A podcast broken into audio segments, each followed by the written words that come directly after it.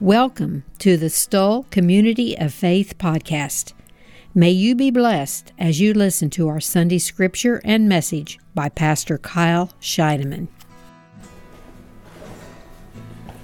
Today's scripture reader um, reading comes from John 3 1 through 17. Jesus teaches Nicodemus. Now there was a Pharisee, a man named Nicodemus, who was a member of the Jewish ruling council. He came to Jesus at night and said, Rabbi, we know that you are a teacher who has come from God. For no one could perform the signs you are doing if God were not with him. Jesus replied, Very truly I tell you, no one can see the kingdom of God unless they are born again. How could someone be born when they are old? Nicodemus asked. Surely they cannot enter a second time into their mother's womb to be born.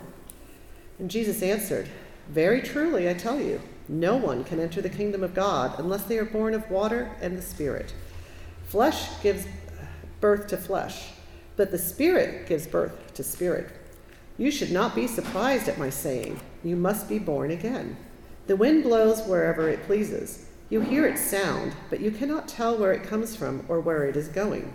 So it is with everyone born of the Spirit. How can this be? Nicodemus asked. You are Israel's teacher, said Jesus, and you do not understand these things? Very truly, I tell you, we speak of what we know, and we testify to what we have seen. But still, you people do not accept our testimony. I have spoken to you of earthly things, and you do not believe.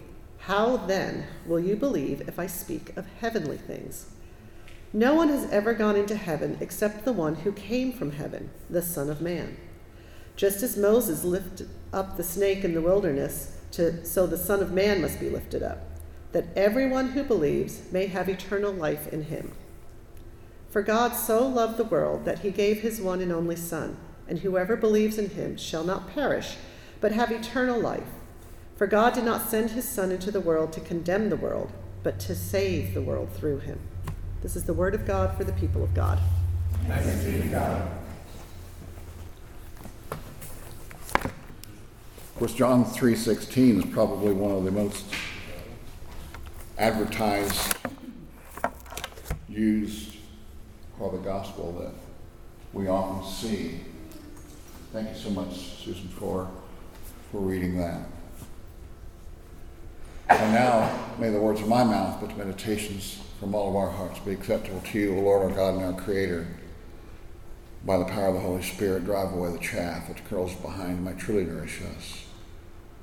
And we ask that in the precious love of the Gospels. Amen. There's an artist, and Susan's leaving, but I'm sure that she would be able to help describe what we're going to see in just a moment. There's an artist by the name of Caspar David Friedrich.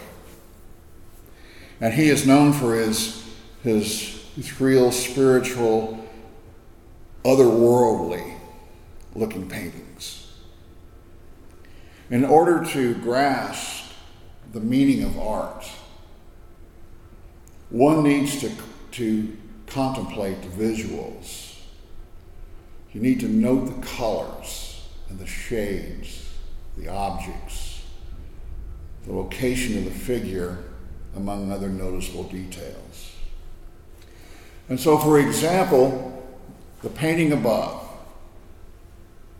it is called Wanderer in a Sea of Fog. Now, this particular painting, as you're looking at it, this replication, you see that it lacks clarity. And you see the fog in the title of the in the title of the painting. That, that, that fog obscures vision with this misty white. And the, the man appears to be standing on a bit of a rock. And that is really probably the only clarity of the entire picture. And he seems to be just wistfully staring out into the distance. And according to the, to the size of the trees, it appears that he is standing up on a mountain and he's viewing a cloud covered upper atmospheric place that appears peaceful, but it's non concrete. We can see no deliberate path, just far horizons. Caspar David Friedrich frequently paints scenes that spark curiosity, that suggest an intuitive perspective or introspective approach to life, a spiritual one, if you will. The figure seems to be seeing with different eyes, not in the eyes of the world around him, but the one that he normally cannot see. Knowledge is tamped down. Instead, the figure, the man that we see, confronts the spiritual, hazy, uncertain, mysterious world of God, of faith, of a kingdom perhaps that we can really not fully comprehend, but we can only see with our spiritual eyes and an awareness that goes beyond. In a sense, this is the type of vision that Jesus suggests we need in order not to just to enter into the kingdom of heaven, but yet to see what it is that is all around us. It's a kingdom.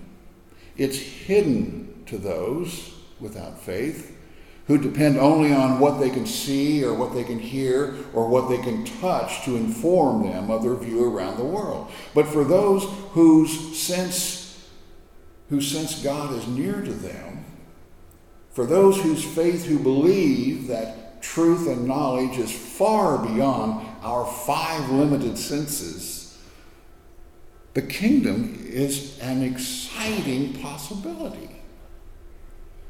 Jesus' kingdom appears to those with eyes to see those that are born of the Spirit. So, what does it mean to be born of the Spirit? Mary covered as she talked about Nicodemus. He had the same question. What are you talking about? I don't get it.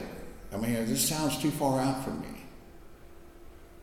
And, and go back to the children's story, you know, the Pharisee Nicodemus, he asked that question. Jesus explained to him, he said, You know, Nicodemus, it's not enough to be baptized with water, with the baptism of repentance.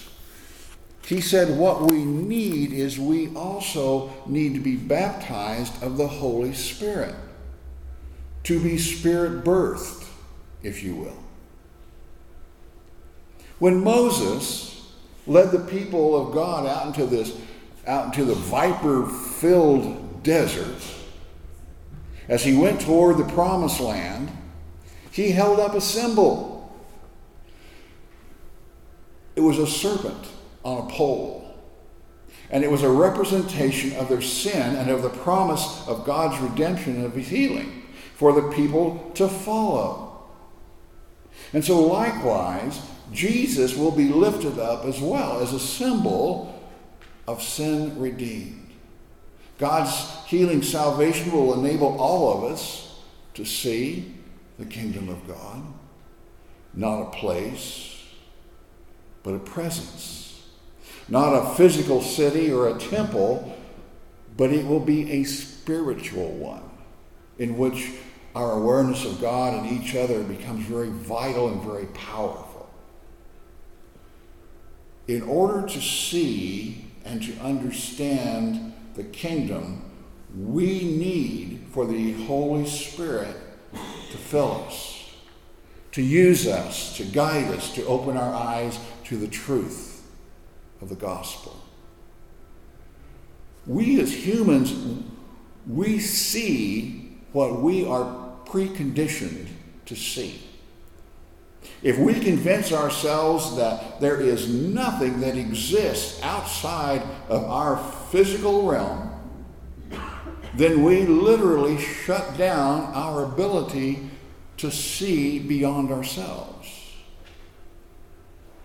But if we allow the Holy Spirit to open up our eyes and to help us see beyond our physical senses, we will begin to sense God's presence with us.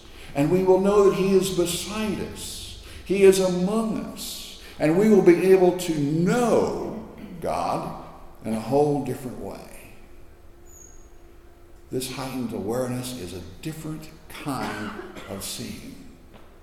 And when Jesus tells us that we need to be born of the Spirit, this is what he means. We need to allow the Holy Spirit to open our eyes to see things newly and differently, more intuitively, more spiritually, and more vividly. And what will we see? We will see Jesus. We will see the truth of his salvation promise. We will become aware of God's presence in our lives and also in the world. And we will also become aware that the kingdom of God is all around us, all the time and that his power is at work in the world, especially when those who are aware of it will tap into its energy and into its truth. And Jesus tells us that we speak of what we know and we testify to what we have seen. And those who have experienced God's presence in their lives, who have experienced God's healing power, and God's messages or God's guidance will know exactly what it is that Jesus is talking about. But it's just not, it's not just that those, uh, that those with eyes will know that what Jesus said is true. They're also going to be filled with a powerful kind of hope, a peace and a joy that comes with knowing that goodness reigns that God's power, it trumps every other power. And that the world and God's world beyond it is, is in fact much more beautiful than you could ever imagine. Entire churches have been resurrected by a power of the Holy Spirit, this presence and the acknowledgement of God's hidden kingdom unveiled. And oddly enough, uh, in today's, in our cultures today, we have been experiencing a wave of revivals. I'm going to go back into time just a little bit.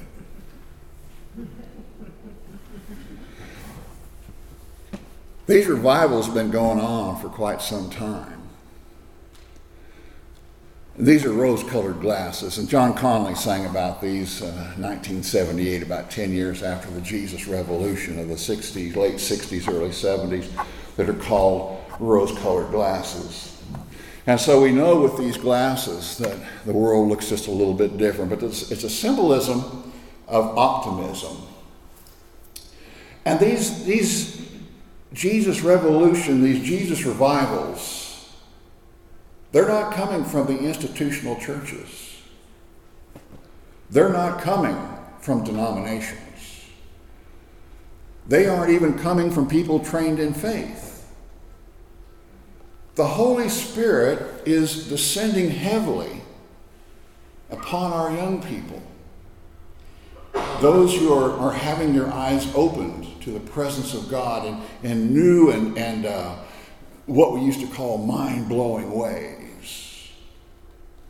There are people being baptized by the Holy Spirit by thousands over the country. And why? We don't really know. We really don't know. But what does Jesus say? He says the wind blows where it chooses, and you hear the sound of it, but you don't know where it comes from or, or where it goes. So it is with everyone who is born of the Spirit. God is not predictable, He's not quantifiable. It, the Holy Spirit's movement cannot be predicted. It cannot be nailed down to a certain group or, or to a certain condition. God instead will prevail where God finds soil within the plant, a place for the soul to move. And when and where it happens, people will see the kingdom emerging right in the here and the now. Wherever God moves, good things are bound to happen. The Holy Spirit is here today, right now, right here in this room. And Jesus is among us, always, from now until the very end of time. But all we need to do is become aware of his presence. We need to be attuned to the sound of his voice. You only you hear the still small whisper. And we need to be awakened of who he is among us. And so, in this time of Lent, more than any other time, it's time for us to take seriously the movement of the Spirit. For God is ready to baptize those who are ready to receive. And He is ready to open the eyes of those who have been living in darkness. Celebrate, people of God. Let your faith be vibrant. Let your souls rejoice. For he is here. He is living. He is resurrected. He is enduring and powerful. So let the healing begin. Amen. Amen. Let's pray. Generous God, as we travel through this Lenten journey, Allow us to walk beside Jesus as he makes his journey into Jerusalem. And as we offer our gifts this morning, may it be our way of saying we won't turn away from the problems and the conflicts of this world. But like Jesus, we will walk toward them. And all that we take for the journey is the compassion, the mercy, and the sacrifice that he carried. Moving toward what waited in the holy city, we journey in Christ's steps, and we pray in Christ's holy name. Amen. And so now as we leave, you all are missionaries, missionaries. You're evangelists. You don't even know it, but yet you do. Go out. Let people know that the Holy Spirit's in you. Invite them to come to know Jesus. And so go now trusting in God's promises. Seek the presence of the Lord abandon yourself in prayer during this Lenten time. Follow those who are faithful to God. Stand firm against evil and seek all things for good. We go now in peace to love and to serve the Lord in the name of Christ. Amen. Amen.